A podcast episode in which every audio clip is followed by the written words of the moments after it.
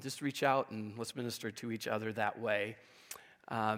As I was thinking about this morning, we're right on the cusp of 2024. And I don't know what's going on in your life right now, but you might be dealing with some messes. Those kind of come our way. And if you're not, let me give you a little encouragement. Give it a couple days. Okay? Messes come, and they can hurt. They can be frustrating. And the prophet Jonah found himself stuck in quite a mess. John read for us Jonah chapter 1 to kind of give us the context, because this morning I want us to focus on Jonah chapter 2. Jonah chapter 1, as we're introduced to this prophet of God, you probably recognize that this guy was a jerk. How else can you say it? Someone who was so self-focused, what he wanted for himself, for his people, when God came to him and said, "Go to Nineveh and pronounce my judgment against them," Jonah knew something about God. Such a pesky thing. God is a merciful, forgiving God. And so Jonah knew if God was announcing, hey, 40 days, and then Nineveh's going to be overthrown, oh, there's a chance that those Ninevites are going to repent. So he went exactly the opposite direction. We know that part of the story. And as he's stuck there in the middle of that storm, the sailors are throwing everything they can overboard to make the ship lighter so that it would float. They're rowing hard. They're doing everything they can. What's Jonah doing? He's in the lower part of the ship, right? Okay. Do not try to be Jonah this morning in the lower part of the ship, please. I know it's we got to get some rest in for ringing in the new year, but Jonah's asleep. What in the world? They roused him up. They say, "Call out to your God." Jonah hasn't done that. Jonah doesn't show any care for those sailors. He doesn't show any care for the Ninevites. He's a jerk. But as we come to Jonah chapter 2 this morning, we come to a part of Jonah's story that we can often skip over. It's not a lot of action in it. Okay, it doesn't make for good kids' cartoons or flannel graph in Sunday school, because how do you illustrate chapter 2? Jonah chapter 2 is primarily his prayer when he was inside the great fish.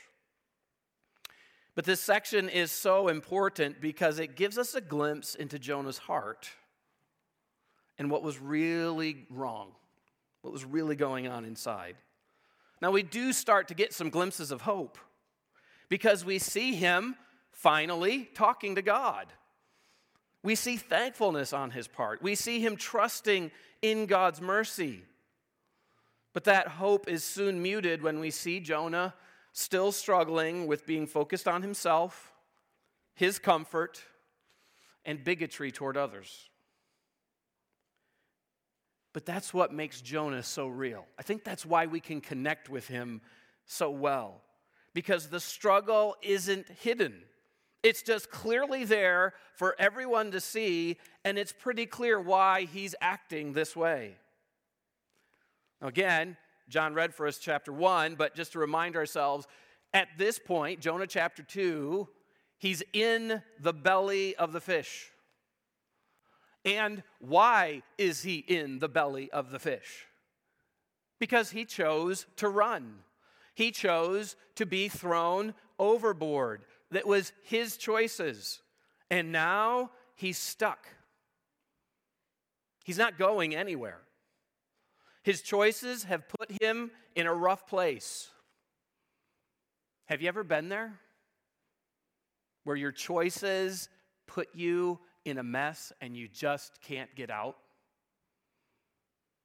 You can relate to Jonah this morning. But this is also God's mercy to Jonah, because it's in these types of messes where you can learn important lessons about yourself and God. Because Jonah chapter 2 teaches us four revelations that being stuck in a mess can bring. Being stuck in a mess can reveal to us, first off, what motivates your prayers.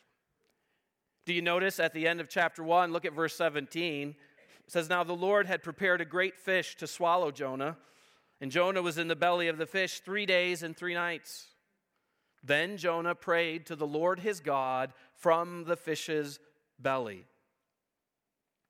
Jonah's in the stomach of this fish. How long had he been there? 3 days and 3 nights. Doesn't that seem a little odd to you? I mean, no. Thank you for the honesty, right? I mean, I don't know about you. If it was like reverse sushi, and so the fish ate me, I would have been calling out instantly. I'm praying as soon as I hit that fish's stomach. 3 days and 3 nights. But this lines up with the self-focused attitude that we saw from Jonah in chapter 1. I don't want to do what God says, so I'm going to sit here. Can you relate? I've been there. God, I don't want to do what you said. I don't want to follow through on that. So, Chapter 2 is the first time that Jonah talks to God in this whole story. The pagan sailors actually call out to God back in chapter 1 before Jonah ever does. And Jonah hints at why. Why does he finally call out to God? Well, look at Jonah 2, verse 2. It says, "I cried out to the Lord because of my affliction." This wasn't comfortable, and it wasn't going away. He expected, get chucked over, I die. He didn't. He didn't die. He's just stuck, and it hurts. And that gives us a moment for ourselves to pause and ask the question, what gets you to pray? Is it a desire, a seeking after God where you want his help so that you have the right heart and actions, that you want to bring him glory, that you need his help to show his love, his forgiveness toward others? Or is it that next financial issue or crisis? Is it that, God, please get me out of this situation? Don't let those people find out what I did. Now, please don't misunderstand me. God does want us to come to him with our crises, with the messes that we've created. But if those are the things that really get you to pray and pray consistently, you may be focused more on your comfort than really seeking relationship with God. It was this discomfort, it was this affliction that got Jonah to pray and challenges us to examine what motivates your prayers. But there's a second revelation that we see here, being stuck in a mess can bring. It's how scary consequences can really be. Again, remember when Jonah was on that ship, what did he choose? Chuck me overboard. Right? That's what he chose. Let's get the right tense. That's what he chose. If you look at what he talks about at the end of chapter 1, what was he focused on? He was focused on running from God's presence, not doing what God had called him to. Now, if you choose to jump overboard in the middle of the ocean during a raging storm, what are you going to experience? You're going to be fighting for your life, right? That doesn't seem like a really great choice. You're going to be slapped with waves, back and forth, tossed to and fro, submerged. There's that panic of preserving your life. You're going to be gasping for air. I don't think Jonah was thinking about that. When he made his choice, he was focused on what he wanted in that situation. He was running away from God. And he wasn't thinking about the consequences that would come next. And folks, you and I have to be careful in our lives because we can become so focused on a feeling or a situation or a problem that we don't look at life beyond that feeling, that situation, or that problem. And so it becomes all-encompassing. It takes up all of our thoughts, and it can drag us to very dark places because we're just focused on that one thing. We're not thinking about the consequences, and we're not thinking about God. But now, for Jonah, being stuck in that mess, inside that fish, he had time to think. And he records for us what he went through in his prayer in Jonah chapter 2. Notice he kind of summarizes his struggle and the hope. Jonah 2, verse 2, he says, I cried out to the Lord because of my affliction, and he answered me. Out of the belly of Sheol I cried. Sheol is that idea of the grave, the afterlife. Out of the belly of Sheol I cried, and you heard my voice. This was a real struggle. This was scary stuff, but God wanted to hear from Jonah. When Jonah cried out, he never got a, please leave your number after the beep. Beep. Okay. No, God answered him. He heard him. God wants us to call out to him from the middle of our crises, our messes. But notice verses 3 through 6 as he describes this sinking, both the physical aspects of it and then how it affected him emotionally, spiritually. Verse 3, he says, For you cast me into the deep, into the heart of the seas, and the floods surrounded me. All your billows and your waves passed over me. Do you get the picture? Here he is. He's being slapped around. Verse 4, Then I said, I have been cast out of your sight. Yet I will look again toward your holy temple. The waters surrounded me, even to my soul. Here it is. This isn't just a physical crisis. There's fear. The deep closed around me. Weeds were wrapped around my head. I went down to the moorings of the mountains. This is the end. It's done. The earth with its bars closed behind me forever. Yet you have brought up my life from the pit, O Lord, my God. Again, there's a real struggle here. There's a scary situation. But Jonah's doing something very special for us. Because Jonah, in your Bible, you may notice that these verses, most of this prayer is really set off in a little different format. That's identifying that this is Hebrew poetry. And Hebrew poetry can use a tool to help us focus in on, here's the point, here's what's being taught. And Jonah does that here. It's something called chiasm. You may have heard me refer to it before. Chiasm is a way for Hebrew poetry to point to the point. It takes similar words and phrases, and it bookends them, and then stair-steps them down to the main point. So let me show you what Jonah learned. If you look at verse 2, he says, I cried out to the Lord. That's God's personal name. That's why you have the capital L-O-R-D, Jehovah. It's identifying who he really is, his character. Look at down at the end of verse 6. You've brought up my life from the pit, O Lord, my God. Again, God's personal name.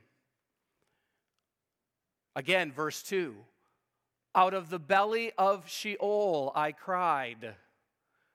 Verse 6, you have brought up my life from the pit. Again, similar references.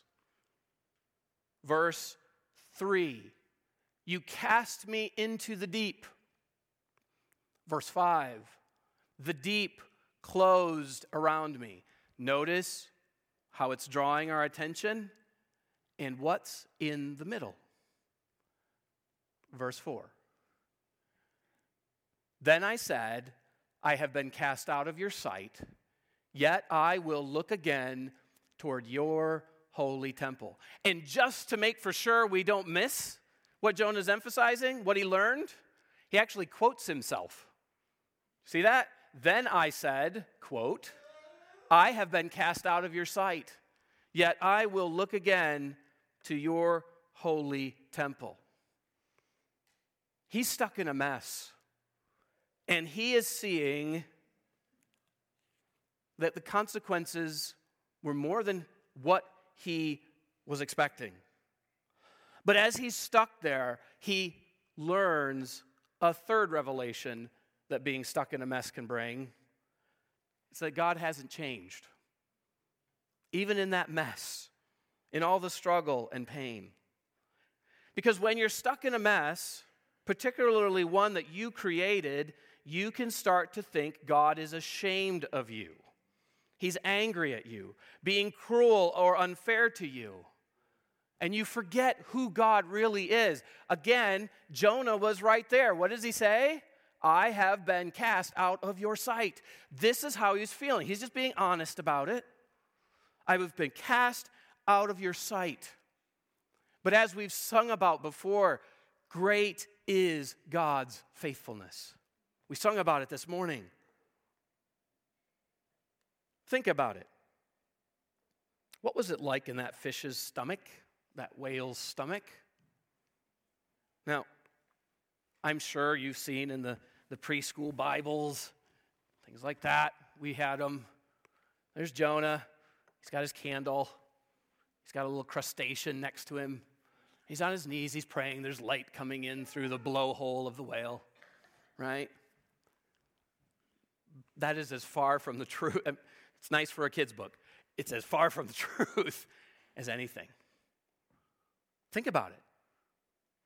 When he was swallowed by that fish, it would have been pitch black. Like, you can't see your hand in front of your face. There would have been weird sounds all around him from the digestive system of this creature. Whoa. Pressure that would have been on him as the fish dove and came back up. Water pressure increasing. Would have pressed in on him. It would have smelled putrid, rancid. There would have been those occasional rushes of water when the fish opened its mouth to feed. Can you imagine that? Pitch black, even that messes with your mind. And all of a sudden you hear, and you know it's coming. And then, bam, you get hit by a wall of water. And what are you doing? You're struggling. You're trying to get to the top just to get to an air pocket. He would have been gasping for air at times. Jonah felt like he had been cast out, the idea even of being driven away from God's sight. But even though he felt that God wouldn't want to hear from him, what did he do? It says, yet I will look again toward your holy temple. Because Jonah was learning, he was remembering that God hasn't changed. The idea here is he's looking toward the temple. He's not because, the temple's that way. No, it's that he's remembering God's personal presence, the temple being the place where God's personal presence would manifest itself. He's remembering God, and he says almost the exact same thing down in verse 7. He says, when my soul fainted within me, I remembered the Lord. There's his personal name again, his character, who he really is. And my prayer went up to you into your holy temple.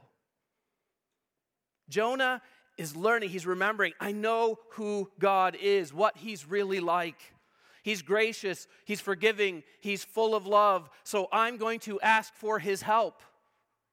This is a key theme throughout Jonah. When you get to the end of the story, this is why Jonah ran. He tells God that. I knew you'd forgive those Ninevites. That's why I went the other direction. Jonah recognizes that he comes to his senses. This is like in Luke 15, where Jesus is talking about, he's telling the parable of the prodigal son. And as that prodigal son is sitting in the slop and with the pigs, it says he came to himself. He came to his senses and he said, my father has servants and they're fed and they're clothed. I'm going to go back to him and ask to be a servant. Because the prodigal son was realizing, I know who my father is. I know his character. That's what Jonah is experiencing here. And folks, let me encourage you this morning that no matter what mess you're facing, remember who God really is. That he loves you, he cares about what you're facing, and he shows mercy even though we don't deserve it. Think about it. You've seen it before. You've seen it maybe in folks here in the church. You've seen it in your own life. And of course, we see it best in Jesus. The realization, the revelation that God hasn't changed. But there's a fourth revelation that being stuck in a mess can bring. It's that God hasn't changed, but you need to. Notice chapter 2, verses 8 and 9. He's called out to God. He's depending on God's character, who he really is. And in verse 8, he says, those who regard worthless idols forsake their own mercy. But I will sacrifice to you with the voice of thanksgiving. I will pay what I have vowed. Salvation is of the Lord. Now, Jonah has just had this powerful moment of growth. He's calling out to God in trust.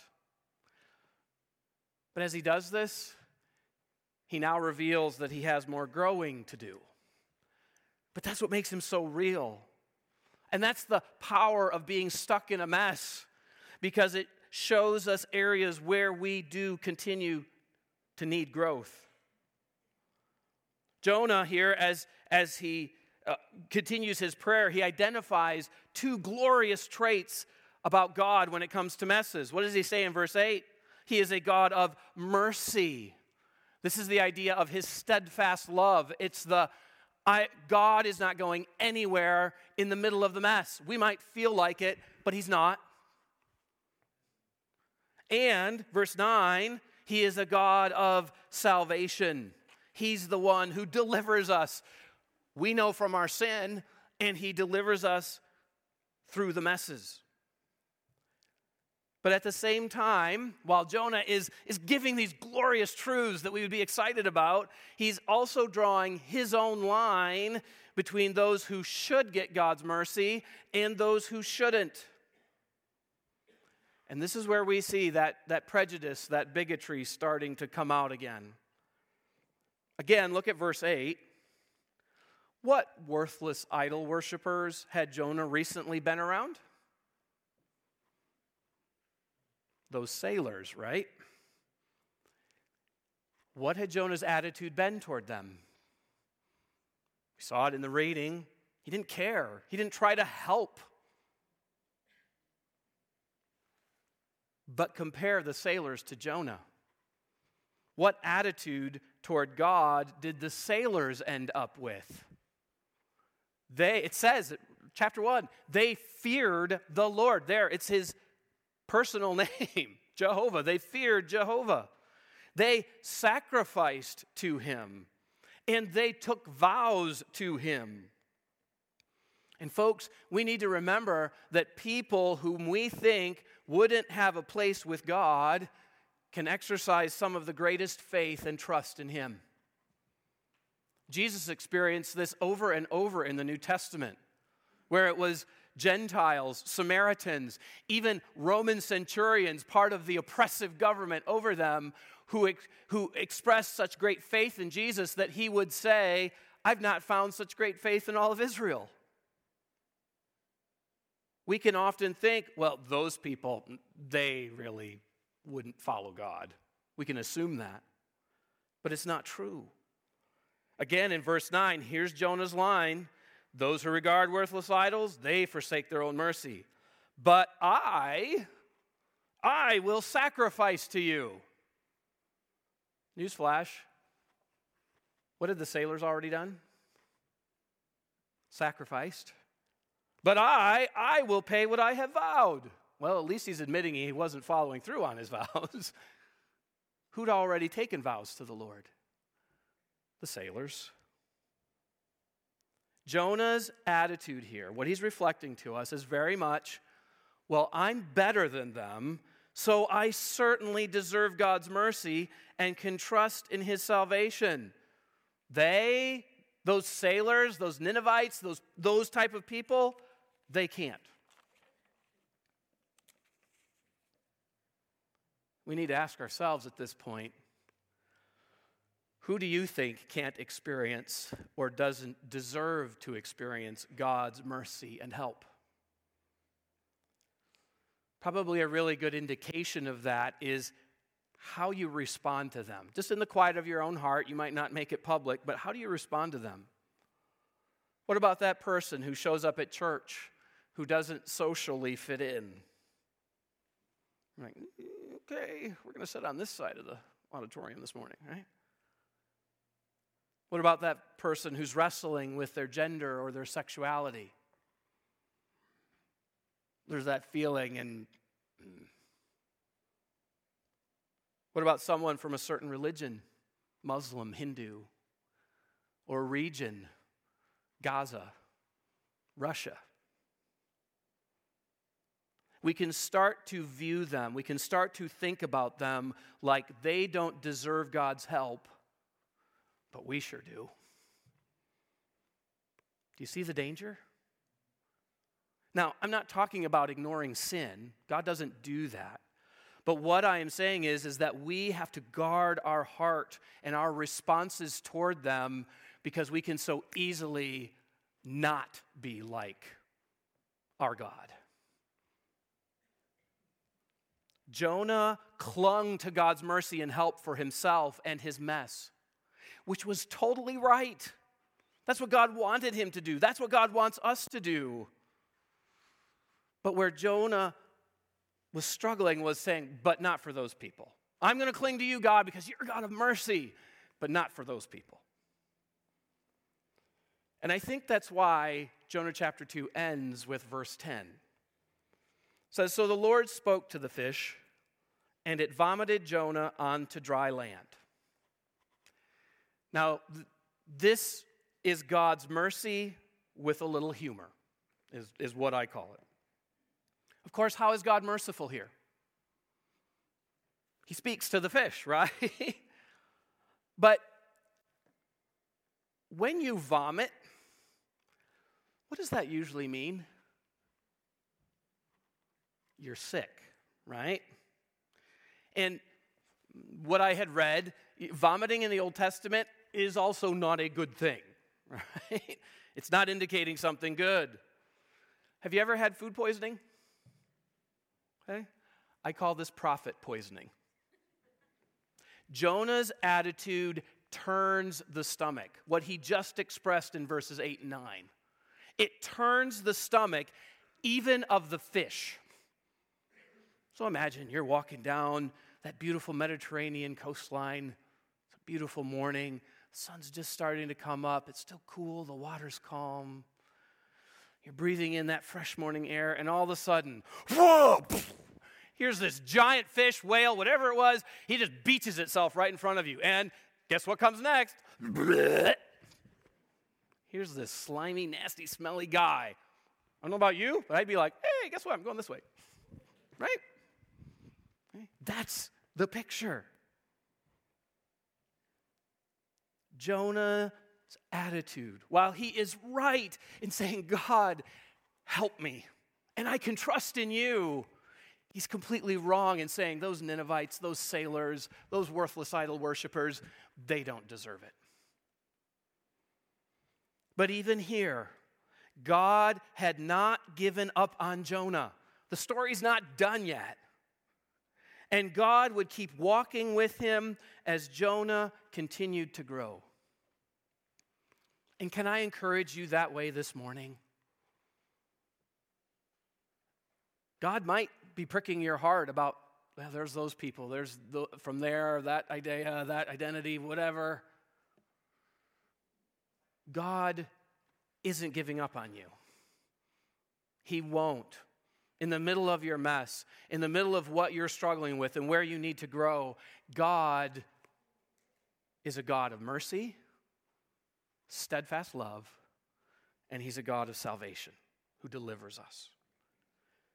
So, as we are on the cusp of 2024 and all the messes that it can bring, let me encourage you, challenge you with this thought this morning. For 2024, cling to God's help when you're stuck in a mess. Share God's help when someone else is too. Could be a mess of their own sin, and they need the gospel.